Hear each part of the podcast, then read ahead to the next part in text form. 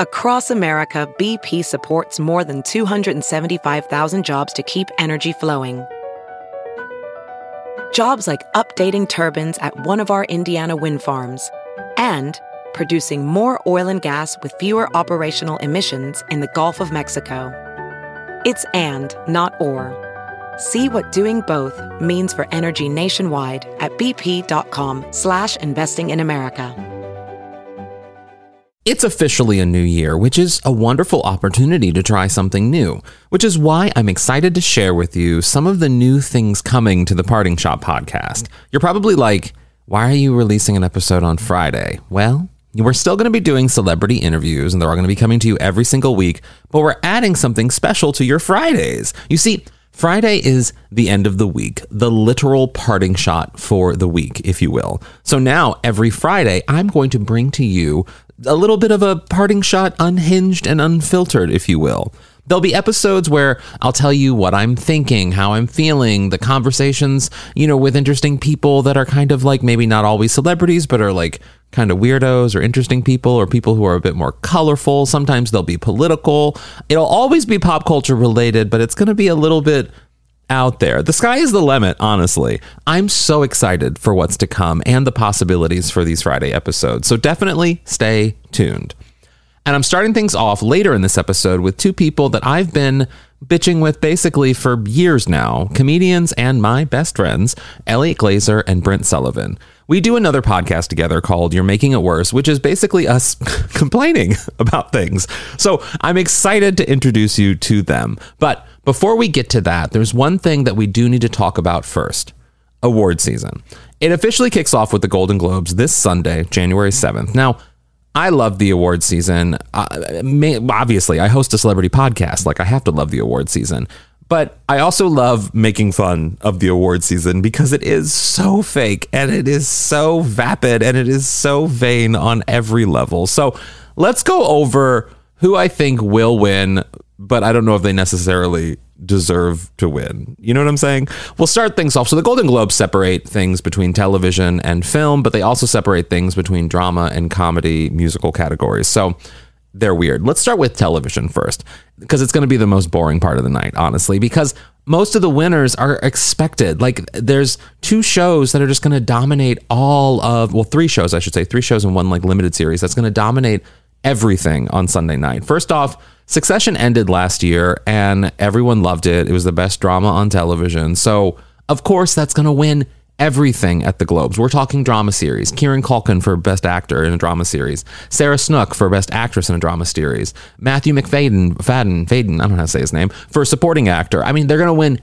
everything. The only show in the drama category that isn't Succession that will probably maybe win something is The Crown for Best Supporting Actress for Elizabeth Debicki, who played Diana, and she was incredible as Diana. So Succession is going to dominate the night in the drama world. In the comedy world, the Bear is going to dominate with Best Comedy Series and Jeremy Allen White for Best Actor. And it's going to win Best Actress. It's going to win Best, I mean, it's going to win all of the comedy awards. Trust me. I also see Beef being a big winner uh, on Sunday night. You know, there's the, the Netflix uh, movie. It was like a limited series that Netflix did with Steven Yeun, will win Best Actor, and Ali Wong will probably win Best Actress, and it will definitely win Best Limited Series and Movie Series. So the television part of the night is going to be pretty boring. Let's talk about the movies. In the movie category, it's the most exciting race because again it's kind of expected in a lot of the categories but the most exciting race of the night for me is best supporting actress. You see it's a race between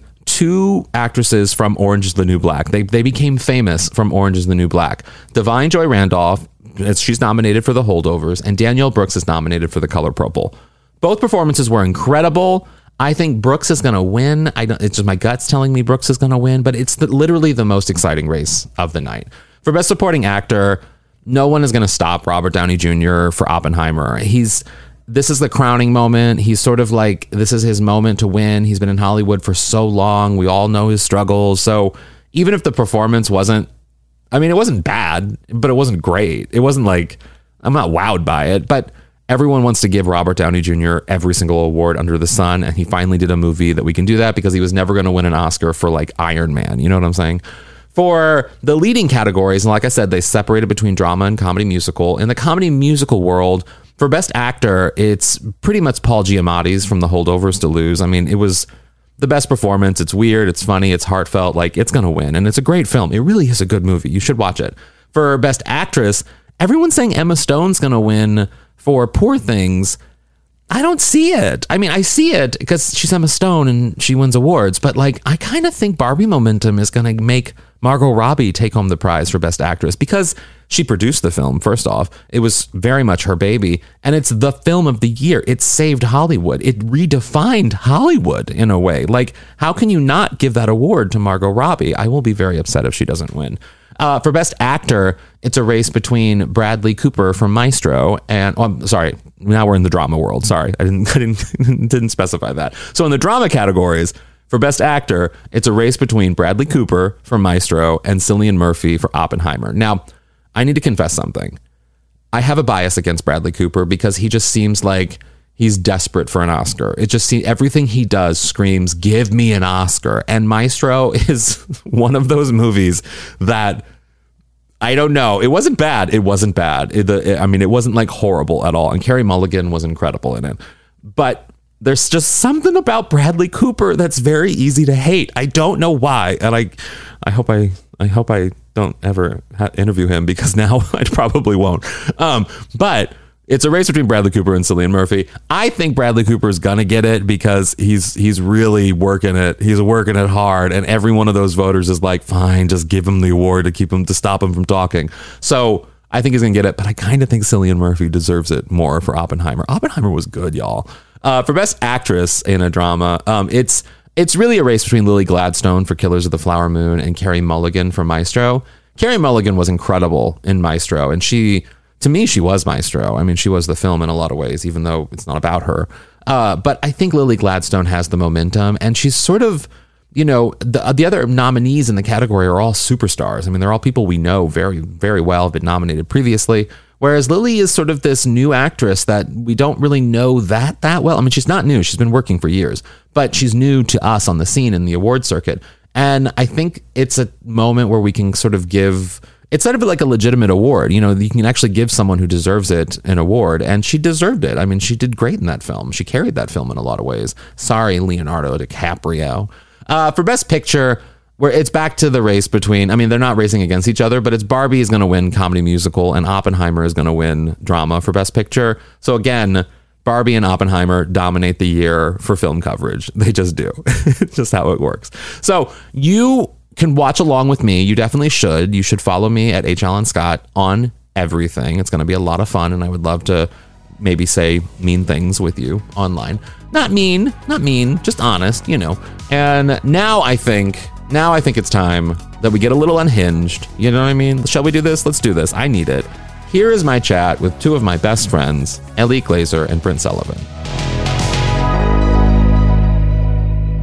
Okay, first off, I need to welcome, and so people know who the hell we're talking to and they know your voices. So, Brent, welcome. Hey, Alan. Now, Brent, now on our other podcast, you're making it worse. People say Brent and I have similar voices, and they don't know who's talking, um, which which makes Brent very, very angry. So this always actually really offended me because uh, I like my voice and I think I think it's amazing, and I also really like Alan's voice, but I didn't think we sound a lot alike. And then recently I was listening to the podcast and at one point, uh, you said something and I thought I said it and I was like, oh, that's a, that's a great joke. And I was like, oh shit, we do sound a lot alike. So that was, that was the lowest point of 2023 for me. Wow. Yeah, okay. Yeah. Well, Eliot, you don't sound like either of us. Welcome, Eliot. Thank you for having me so much. so so good to be here. Eliot, Eliot has his bouffant swirl ready to go. I like how your voice kind of went deeper when you said that too. I feel like you made. I think you maybe subconsciously did that intentionally. No, I did, it wasn't subconscious. It was very conscious.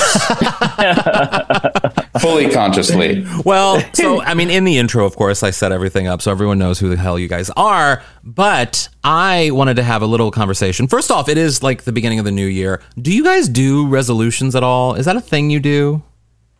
Uh, the answer is no, because I never follow through. And then I just feel like a failure within like a week mm. of the new. I also, I've started becoming sensitive to like, if like a bad thing happens to me on January 1st, I'm like, well, here we go. that's that's the omen. It's going to be a terrible year, Yeah. and it's like that's so absurd. We put too much, uh, we put too much credence on just like the turn of the year. So I'm trying to like disengage Yeah. from all of this garbage. You know, What about you, Eliot? Yeah, I, I don't, I don't, I don't really do resolutions because it's going to sound, oh, it's going to sound very lame. But I'm trying to be, I'm always trying to be mindful, I guess, and like mm-hmm. in doing that, and also just being in therapy and trying to consider myself open minded or whatever. I'm constantly trying to, I don't know, change or evolve or, Yeah. you know, consider options. So I don't feel like because it's January 1st, 2024, I need to necessarily, I mean, all, you know, my resolution basically is that like, this is the worst time to go to the gym because mm. it, it, I guess it's not really is a resolution. It's more of a, a I, I hate it so just I know much. it's like the first three to four weeks are the worst. from Yeah. New Year's I resolutions. experienced that today. I actually went on a hike and I was I was like, mm. well, I'm going to go on a nice hike today. And I went on sort of like a Griffith Park hike. There was so many goddamn fucking people weren't not wearing hiking clothes or shoes, walking around willy nilly. I saw someone with a Starbucks cup. I'm like, you're technically in the middle of like you know wilderness here in in Griffith Park, and like w- w- that Starbucks is cold. It was a hot cup, so it was cold by this point. I just Yeah. hated everyone, and I just it it really it really bothered me how annoying people are. Are you a resolutionist yourself? I I used to be, and I used to put a lot of stock into the new year and sort of like making sure I had a good New Year's Yeah. and I was at a place that I was happy with on that night, and like I did things beforehand and I do things the afterwards, like the next day to start the year off right and all of this shit. And like you, I'm always desperately disappointed. I remember a Yeah. couple years ago, the year that I decided I was not going to give a shit about any of this. Is I I I I did the whole New Year's thing, and then literally like the next day, like January first or second, my cat Hmm. Frazier got like really really sick, and that's when he like swallowed string, and he had to have that Oh, surgery, right. and it was a really traumatic start Cost to a the lot of money. cost a lot of money, and it it it was a really traumatic start of the year, and I was just like. Fuck this. I'm not going to Yeah. let this be the thing that ruins my year. And so since then, like last night, because we're recording this on January 1st. So last night, I went to a friend's gathering and I knew everyone was going to be dressing up and doing things. I intentionally wore the same clothes I wear every fucking day. And I looked like, I mean, we walked in looking like schlumps surrounded by people dressed to the nines. And we were completely out of place, which actually worked in our favor because we left early. And so it made it, like, it made sense for us to leave early because we were the mm-hmm. freaks at the party who didn't look like we belonged. So mm-hmm. like it, it, it kind of, that's a, that's a helpful tip to leave parties. And just to sort of paint a picture for those listening, Alan is wearing uh, a series of black flowing silks, and he has makeup on. Um, His face looks sort of like a goth Ronald McDonald. Um, well, Michael, my boyfriend, for people who don't know, um, we your partner. yes, we brought nuggets to the party, which was another reason why we probably were outcast at the party. Wait, wait, wait. He brought nuggets. McDonald's, Is that a? Is Mc- that a? McDonald McNuggets to the party Oh. as like party Mc- and fries too. He- That's awesome. I see. I knew you would love it. To me, I was just Why well, wouldn't you do that? It's just not a thing. It's not. It's not a thing you bring to a party. It's just Yeah. Uh, what, what, like, what kind of a, I'm, I'm a little thrown actually. Yeah, No, I'm not so throwing it this- all. I this- think it's well, a this tells great me he gift. wanted to bring before we we were McDonald's was the backup. He wanted to bring the party box from Taco Bell, oh my god, I would have wept. I would have wept which if I'd been at a party with a party box. I never get Taco Bell anymore. It's too inconvenient for me to get Yeah, to without a car in downtown Los Angeles. well, but see, and, and to me, I was like. Taco Bell is not a party food. It is not. The party box is intended for people to sit around and eat at a table. It is not a stand around eat a taco at a, someone's apartment while you're standing having a party. No, you know what I mean? Nobody should watch another person eat a taco. I would, it's really what are you guys talking about? eaten. No, a burrito maybe, but a taco from the. s- I don't. I don't need to see anybody shifting their head. It's too much. Well, let, let me also throw this out. Eliot always, one of the most consistent things that Eliot makes fun of me for is that whenever I go to parties, I like to bring things to parties that are a little out of the box. Yeah. And Eliot calls it the gas station spread because I always show up with a handful of candy bars and a bag of chips or two. Yeah. And you say to out of the box, Sleeve of I mean- Oreos, a sleeve of Oreos. Literally a, ha- a half sleeve, half a sleeve, eaten sleeve Yeah. of Oreos. You got hungry on the bus on the way over. That is literally not true. But like, I think it's fun because like sometimes you go to parties and some of the food that's been brought is sort of inaccessible or it's really fancy or Yeah. whatever. And I, I mean, who doesn't like indulging at a party with fucking candy bars, delicious I candy often, bars? I well, first off, I feel like party food should never be meal food. It should always be food that is just tiny, Finger food, fingery food. Yeah, Yeah, simple- just yeah. simple things, not tacos, and Mm-hmm. that it, it the things that can be easily put on a tiny little plate and you can talk or whatever. But I also Yeah. I don't like eating at parties. And you know, you guys know me. I love eating, but like I don't love eating at parties. I find it to be Why? It's just I got the drink and then I got this tiny little plate that has food on it, and I. I, I, I need my fingers to eat the food, but I have the drink in the one hand. It's yeah, just and the plates kind of like tips, like party Yeah. plates are always kind of like unstable. It never works. It never works in my favor, and I don't look good eating. Some people do. I don't look good eating. I have I don't know who looks- someone who looks good eating. I Charlize don't think I've ever seen Theron looks good eating. well, she's like a model. yes, and she looks great eating. It's yeah. no, I don't. Do you ever do this? Do you ever uh, do you ever have like a friend who's extraordinarily attractive, friend or like someone you follow on Instagram, Yeah. and they will every once in a while these beautiful people will still post a picture that looks bad Yeah. by what you know whatever standards you're using, but you're like I always make like a mental note that I'm like, hey, this guy also looks imperfect in some of Yeah. his pictures. Does I it- look Are you talking about- ninety nine percent of them, but this guy on. looks imperfect in some too. So it can happen to anyone.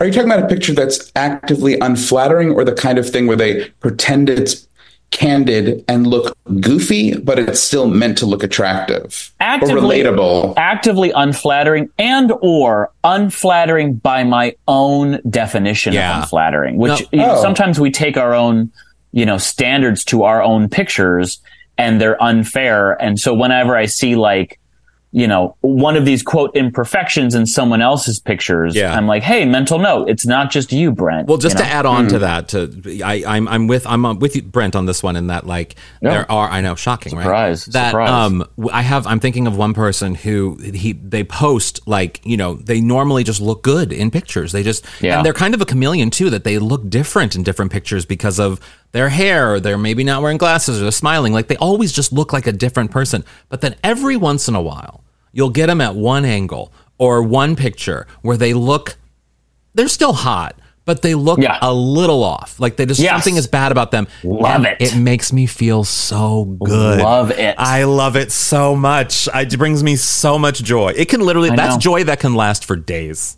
Yeah, no, seriously, because it's a reminder that we're all human. Yeah. In this, you know, I was. This is something our our our listeners, that is the listeners who have no idea who I am. Uh, this is something they don't know about me. Um, because they know nothing about me, is that I am very sheepish about taking my shirt off. Yeah. And I was home in, in Michigan. Sheepish over- is a is generous. Yeah. an You were. Brent Yeah, Sullivan yeah, has not seen himself correct. naked since 1989. middle school. yeah. But it's funny because I was home in Michigan and I was starting to think back on um like when it started, like when I started not being able to look at myself in the mirror, Yeah. like na- naked. Yeah. Uh, and I realized it was, it, it, I've always had some issues with it, but it was around the time I downloaded and started using Grindr for the first time. That and that's, that's when it became very, Yeah. very I mean, I think for me. dating apps in general probably have that. I mean, gay or straight have that impact on Yeah. people for sure. Yeah, for sure. I will say, I think my experience with straight dating apps in like in looking at friends and stuff, straight guys aren't uh, permitted by women to be as shirtless as gay men are. Yeah. Yeah. Uh, it's like considered. Uh, we talked about this recently on our podcast.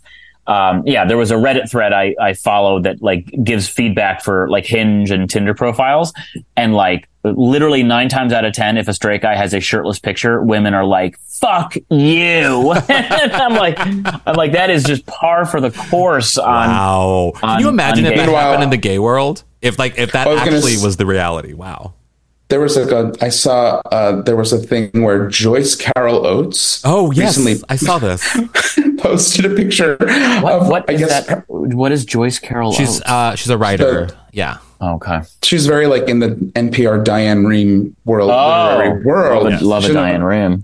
an older woman who posted a picture of I think it was I don't know if it was her working out. No, or it was like a friend. A, it was someone she knows, and I think someone she's related to or something. Right, someone she's really, Yeah. some, someone she knows, like an older woman exercising and looking great Yeah. with her son, Yeah. or f- with her son or relative of some kind who was a sh- hot, hot shirtless guy who she also mentioned like went to Harvard. Yeah. and it was very, very, very, very um, um, benign Because it's not and- sexualized to Joyce Carol Oates.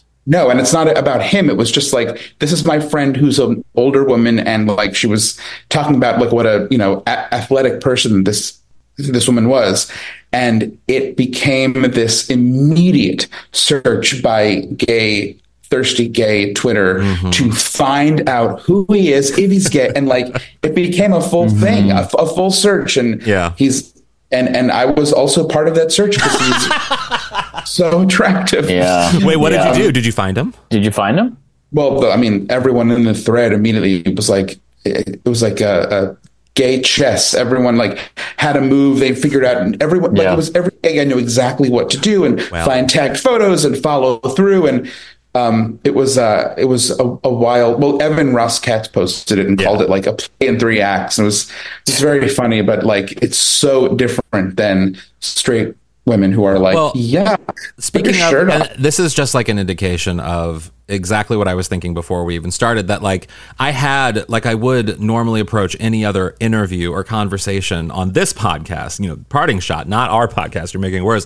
And I have a whole list of things and topics I want to get to, but haven't got to one of them yet, which is great No. because it's like it's exactly the basis of sort of how we communicate. So before I get to the actual topic that I wanted to talk about, I do want to ask because you you you made me think of this, Eliot. Over the Christmas holidays, the holidays in general, I think a day or two. Uh, the holidays, not Christmas holidays, Alan. Yes, yes. A day after Christmas, I think, or maybe two days, there was a viral video of.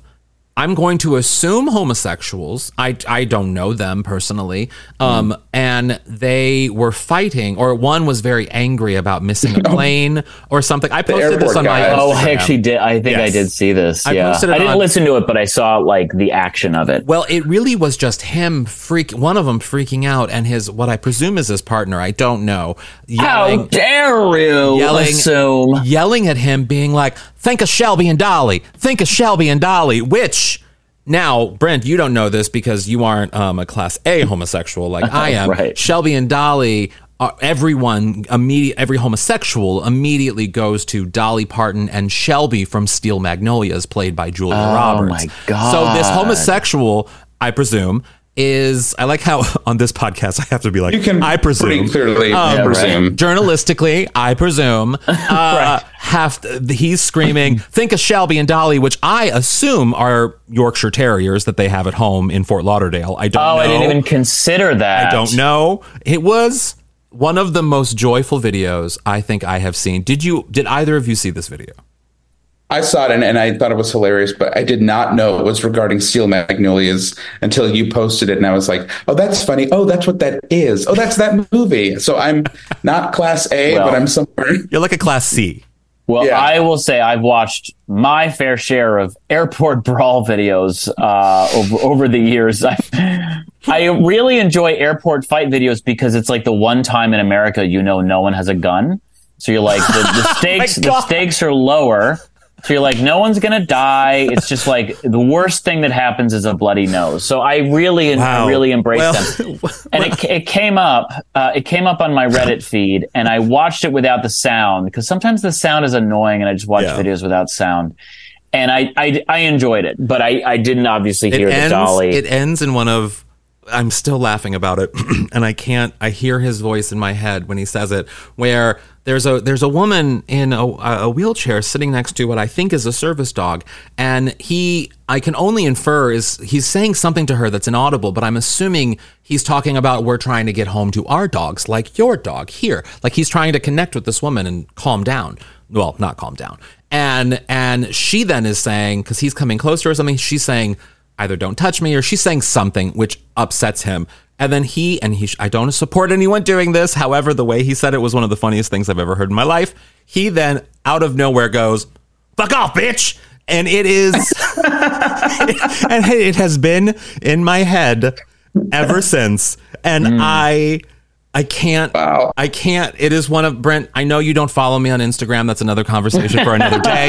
but you should go to my Instagram and watch this video because it is worth. I'll, I'll text it to you. Actually, I will. Well, Alan, how about this? Maybe for your birthday this year, I will treat you to going to your Instagram account and watching this one video. Well, we have been several months prior. We, we, the three of us have been friends since 2006 or seven or somewhere in the aughts there and um, you haven't followed me since. So I don't. That's I don't, not true. I, I, I did follow both of you at one point, but look, I, I had to call at one point. I don't like Instagram. That's the problem. It's not a personal thing. Sure.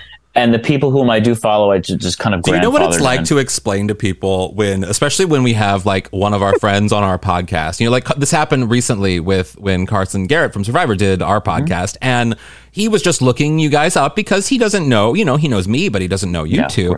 And then saw Eliot. He follows Eliot. Like he knew he was like, okay, well, Eliot follows H. Alan, so that makes sense. I see these pictures together. Like, great. You go to Brent's page. Brent doesn't follow you. Wait, why doesn't Brent follow? Did he, did he text yeah, you that? Yeah. oh my god! Which uh, is so funny. You, I'm not saying you have to follow us from that exchange, but I think it's very funny. Uh, well, don't worry, I won't. Look, I'm genuinely trying to disinvest from uh, Instagram mm-hmm. completely, but you know, I'm not there yet. So it's I just, mean, it's you know, it's it's a process for it, me. It's fine, but I do want to ask you guys. So there, it is like I said, the new year, and one of the things, the basis of our friendship back in the mid aughts was we were all in New York in comedy, doing our own things, really sort of trying to find our footing in the world of entertainment and comedy. And one of the things that we bonded on is, well, first off, just complaining, which I think everyone can hear us for the last 20 minutes that you hear you've heard that. Um, so we bonded about complaining which i want to talk about but more so we bonded about sort of not fitting in into the world of the popular gay community. We didn't really right. ever sort of feel like we were a part of that conversation. Now fast forward you know nearly 20 years later and on new year's eve now sort of the two people who are sort of ubiquitous with new year's eve celebrations are two gay dudes hosting New Year's Eve for CNN, Anderson Cooper and Andy Cohen. And so oh, I wanted, which is sort of, and I you knew Brent had no idea. Yeah, you had yeah. no idea. But um, Brent's like Rip Torn and Rip, Rip, Rip Taylor, Rip, Rip, Rip Taylor. But, okay. What I find so interesting about this is that you know, gay culture, gay vernacular, gay everything has sort of become mainstream in a lot of ways, and the way mm-hmm. we speak, and especially with Anderson Cooper and Andy Cohen doing New Year's Eve, they're saying things like you know, I mean, I can't believe I'm saying this on a Newsweek podcast, but Andy Cohen literally said "pass around party bottom" on CNN, and wow. as a as a reference to something I don't remember exactly what, but wow. that was the quote. And it's very upsetting to and, me. That's, and, that's disappointing. But and so what I wanted to ask you guys is. Has anything changed since we first started complaining about homosexuals back in 2006 and not fitting in? Or has it gotten, to, I mean, to quote our podcast, has it gotten worse?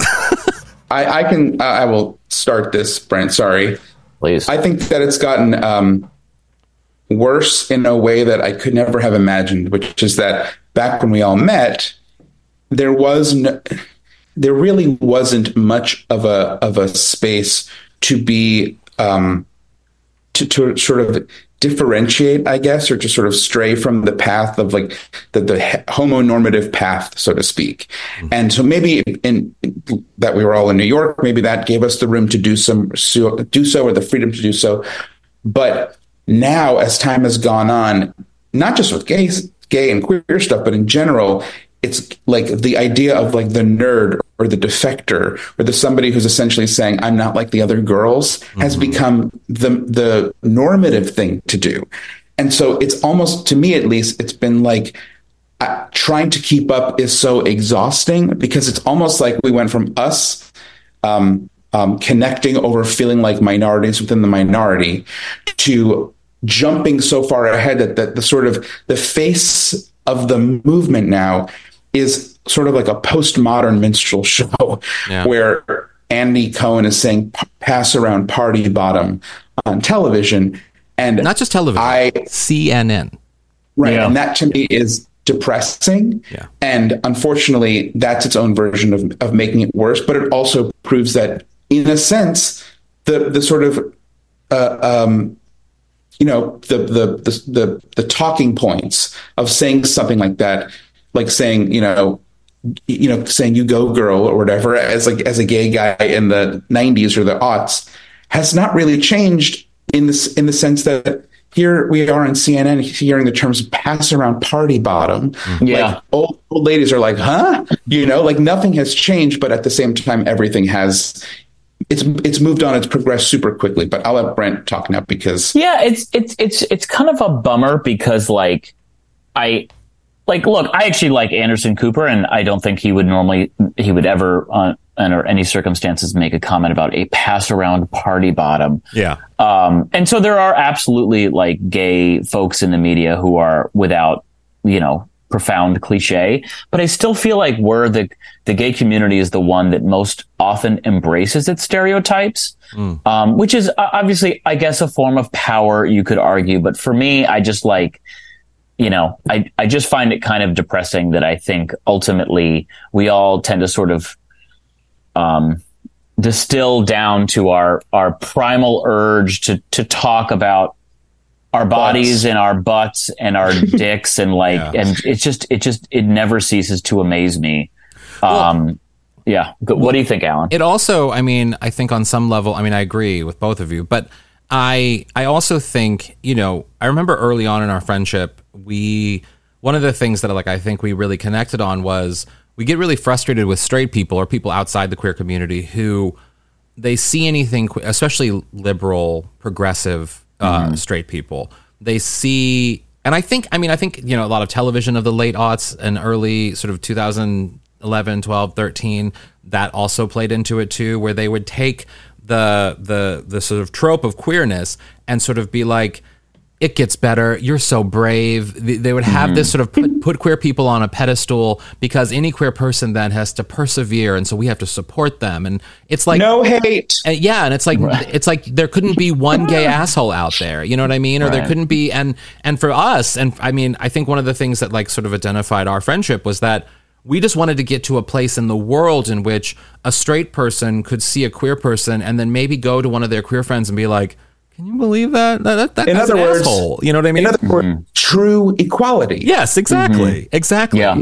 Not giving bad behavior a pass or gross or tacky behavior a pass just Right. because somebody is gay, which we've had to endure. And that's why I think we sort of found each other because that seemed like the cardinal sin. Well, and Yeah. it kind of makes me wonder then at CNN, you know, someone had to greenlit. I mean, Anderson Cooper is a is a Emmy winning, serious, probably lots of other big award winning journalist who I love his work and I, I I really trust him as a journalist and as sort of a newsmaker, but.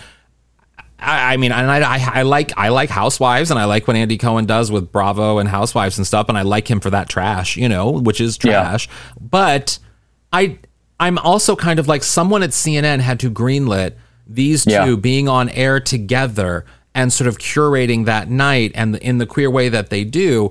And I'm assuming that person probably was a straight person who saw this as an opportunity for inclusiveness and being progressive and amplifying queer voices and all of those things that people in corporate America love to do in certain situations. And so, like, mm. I wonder, it's like, are we still dealing with straight people trying to put queer people on a pedestal just because it's good for them then to go to the corporate meeting and say, "Can you believe we put those two on TV? Aren't we great?" Oh, I, I mean, I think I think it's more that more than ever, to be honest. Mm-hmm. I don't I don't know. I actually I I could definitely see it. I mean, first of all, he might Andy Cohen might have just said that, right? I mean, it, you know, it's it's live, so he's probably kind of talking off the cuff, but you know, He don't definitely- forget he about definitely was talking off the cuff, just for the record. yeah, he was. Yeah. I mean, don't forget that you know there was a, a a professional work setting that I was in recently, in which a gay presenter said to a a, a group of uh, coworkers of mine in a professional setting that quote gays don't eat. Yeah. that's what he said. I mean, which was just like the most appalling thing I've ever heard someone say in public, and that that we were just supposed to like tacitly accept it, like, oh yeah, tee yeah, yeah, gay, if you're gay, you don't eat. Tee.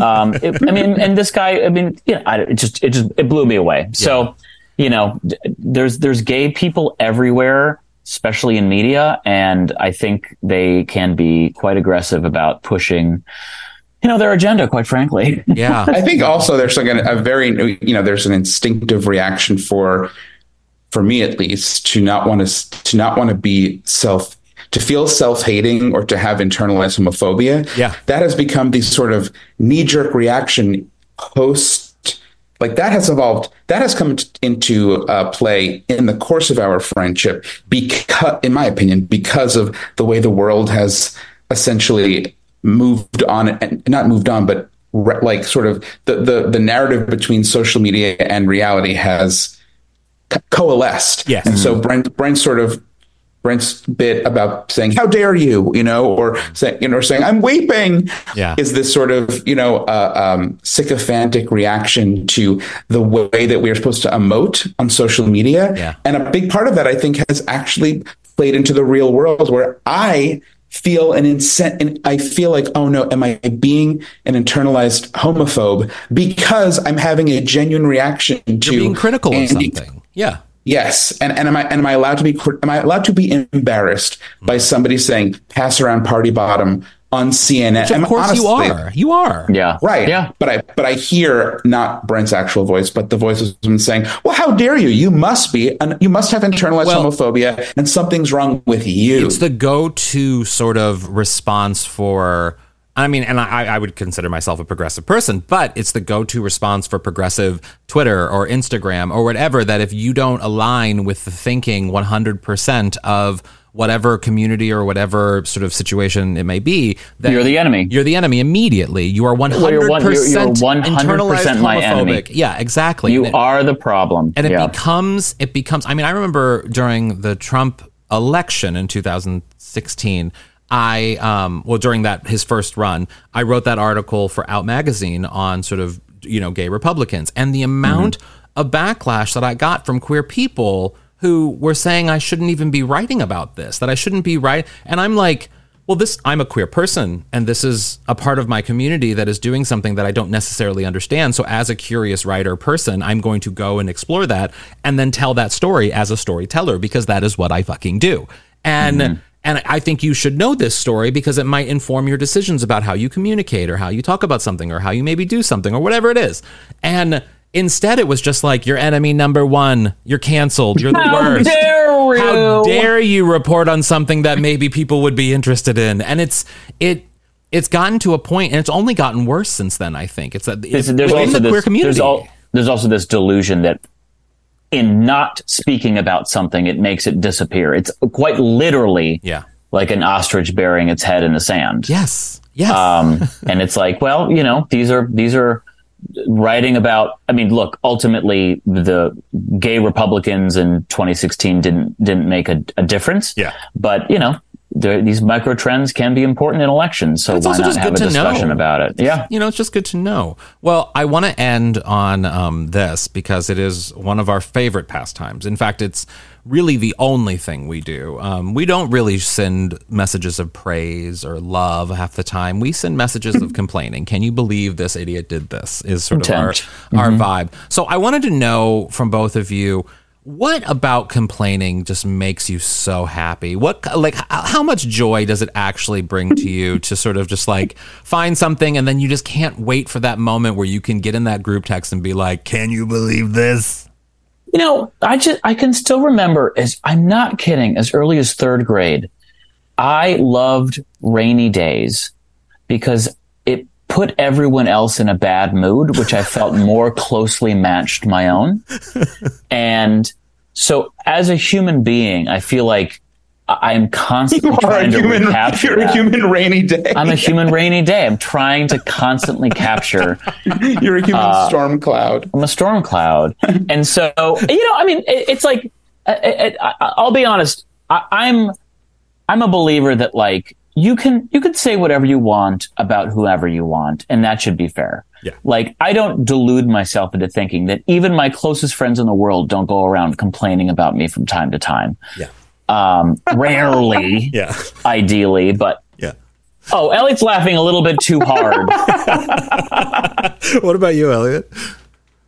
Well, I am uh, Jewish and was raised in a Jewish household, so complaining is just quite honestly second nature to me. But also, as time has gone on, I think uh, it's been cathartic to be able to see as time has gone on and and technology has seemed to zoom past us. It's made the world feel less. It's made the world feel more surreal through kind of living life in both a digital lens and an actual lens. And so complaining helps me feel less crazy when I can't believe that both things are sort of like coalescing and that sometimes digital life overtakes actual life and, Yeah. and true reality. Yeah. I mean, I What about you, Alan? I can have I have a distinct memory of uh, yeah, not too long ago being at not with you guys but being at dinner with some group of people who I also can complain with pretty regularly, you know. And and then us talking about someone that, you know, we do. And then one person at the table who was kind of new seemed to not be into it. Seemed to Oh, I See, hate and- that. I mean, and that and that that I I say that because it's that those moments that yo I think I immediately know. Okay, you're not my people. You're not Yeah. my people. If I can't if I can't go in this direction with you, you're not my people. but be be an adult. Like Yeah. Mm-hmm. it's okay to be critical. You don't have to. You don't have. I have a friend who's like, oh, like if you mention someone that they like, they're like, oh. Oh, I, I like her. It's like, okay, well, I don't. I find, I think she's a fucking bitch. And so I, I am entitled to have an opinion about your friend. And therefore, it doesn't mean you have to think she's a bitch, but I do. So let's have a conversation. I like I like how you don't even soften it. Like you don't even say I don't like this person. I'm sorry. I'm sure I'm sure we have a different relationship. You're just like this fucking bitch. Yeah. so absurd. Well, how about this, Alan? Make remind the listeners of this podcast to listen to our podcast. You're making it worse. In case they want weekly references to Joyce Carol Oates. in- in How did you gay not know who Joyce? You don't know who I know that Carol Oates surprised is? me I don't. actually. You're so literate and so like I'm, I'm extremely intellectual. literate. I'm very intellectual. Thank you. Yeah, you. but she's Thank also you very, she's also very controversial online sometimes. So like you might you might like yeah, her, I mean, obviously actually. she's posting shirtless uh, people. Um, not, not herself. she knows she knows how to make waves. Well, thank you both for being here. Where can people follow you both on the internet? Well, Brent would rather not be followed anywhere, of course, and once the once sees the downfall of society with social media. So I won't speak for him, but you can follow me at Eliot Glazer on um, Instagram, and I, I don't I don't care about Yeah. X or TikTok. Yeah. Brent, would you, You like also- to give your uh, address, maybe like well, your home well, address? I mean, I was yeah, I mean, my home address maybe a little bit later, but I, I was also going to say you can also find Eliot Please. on OnlyFans at, No, at Tickle Me Eliot. this no, will be. you, you can't. I, I this will be the second time I think second time for both of you to appear in this Newsweek situation. Yes, and but we this are will be the first be back. time that Eliot has been referenced as an OnlyFans model, which he is not. he is not. But now it has happened twice. that's Great. I hope you enjoyed that as much as I did. It's healthy to complain, don't you think? I think it is. I think it is. So, speaking of, I figured I'd end each one of these episodes with a little special, you know, something. It's because it's a special Friday parting shot episode, right? And it deserves a little something. So, here's a few, here are a few things that are on my mind this week. Uh, Gypsy Rose Blanchard was released from prison. She, of course, pled guilty to second degree murder for killing her mother, and she was released from prison uh, like last weekend, I think, uh, after her eight year sentence. Now, I watched the Hulu series, I watched the HBO doc, I've been obsessed with it, and yes, I followed Gypsy Rose Blanchard on Instagram, and at this point, I think she has like. If she's not at 10 million followers, she's getting near it. Like it's she has millions of followers. Um, I don't it's weird it's weird that we celebrate someone like this so hard and that she becomes kind of a celebrity in her own right uh I feel a little weird about it, but I can't stop it. I can't stop myself from engaging in it. And I enjoy all of the memes and I enjoy everything. I mean, she left prison and she was wearing sort of thigh high boots that didn't fit her, so she couldn't zip them up. And so she had to go to a, I don't know if she left prison in the boots or she got the boots at some point. I don't know where the boots came from, but she had to go to a shoe store, a tennis shoe store to get more comfortable shoes, which, you know, respect. And she did that and it just became this massive thing online. And it just proves to me between that and like the obsession with Taylor Swift last year and some of the lackluster stuff from culture in general, I think we're desperate for something crazy in pop culture. I think we're we're in a we're in a milk toast, you know, vanilla pumpkin spice latte era of pop culture and we're just screaming for anyone to come in and disrupt it. And I think that's the response to Gypsy Rose Blanchard. We are desperate for someone to do something. And so we're supporting a murderer. Um, you know, it is what it is. in other news, Ian Ziering, who was he was you know most famous for starring in Beverly Hills 90210, and of course we can't forget the Sharknado franchise. was recently involved in an incident in Hollywood where his car was surrounded by a group of bikers, which culminated in the bikers attacking Ian. Um, I have to admit something right here and now. When I saw this video, I immediately thought, how much did he pay for this? Like it just it felt like a stunt. It felt like a reality show stunt. Only because I live in Hollywood, y'all. I know the world a little bit in this world. And this is a weird world. We live in a weird world. I mean, this is the type of town where you can go to a grocery store and you can see a celebrity that you don't know their name, but you know they're a celebrity and you can't figure out why. And then they do ridiculous things. I mean, I saw Kanye West's ex girlfriend give like return popcorn at a movie theater here in Hollywood. Weird things happen in Hollywood. And this event with Ian happened in the middle of Hollywood, literally in the middle of Hollywood Boulevard, like out, like near the Chinese theater. Like it was like prime central tourist destination and it, the, the, the the location of it and the amount of people filming it and the way it all unfolded it just felt like some sort of stunt. I'm just saying it. I don't i don't know if it was. I have no proof if it was. I'm just i'm speculating here but it felt desperate which i mean coming from someone who is the star of the sharknado franchise not shocking uh, anyway, Dave Chappelle has a new special out on Netflix. Uh, and, you know, in the past, he's caused controversy for his comments about transgender and queer people during his stand up specials and performances outside of his stand up specials.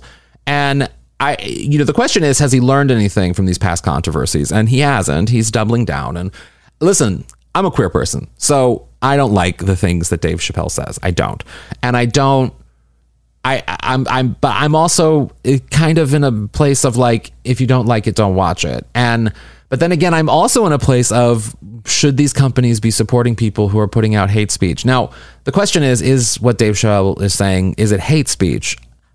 Or is it just his opinion? I don't think it's just his opinion because there are facts associated with how medical science works. But that said, I don't know. I'm kind of torn. I'm kind of torn because I feel like we support a lot of bad people. Hell, Gypsy Rose Blanchard is the number one celebrity of the week. So like we how how can we be sharing Gypsy Rose Blanchard, you know, memes left and right and then also be pissed about Dave Chappelle saying stupid jokes that only straight dudes will watch on on Netflix. I don't know. I do I want him to have Netflix specials? No. Do I support Dave Chappelle? Absolutely not. Do I think he's funny? I think back in the day he was funny. I think he's kind of become that old sad man who says jokes from a place of like they won't let me say things so now i'm to say whatever i want. It's very tim allen and it's it's it's just not a good look you know? Like change is not a bad thing dude. Change is a good thing and you can actually make great jokes about change and evolving and being in a new world instead of being hateful about it. That said i don't really mind that he has a netflix special because it gives me something to hate on him more about and that's what I can do on these special Friday Parting Shot episodes. So thank you so much for listening to this episode, this very first Friday Parting Shot unhinged and unfiltered episode. There will be plenty more to come. And until then, have a great day and eat something tasty this weekend. Have some fun and follow along with me at the Golden Globes this Sunday, January 7th.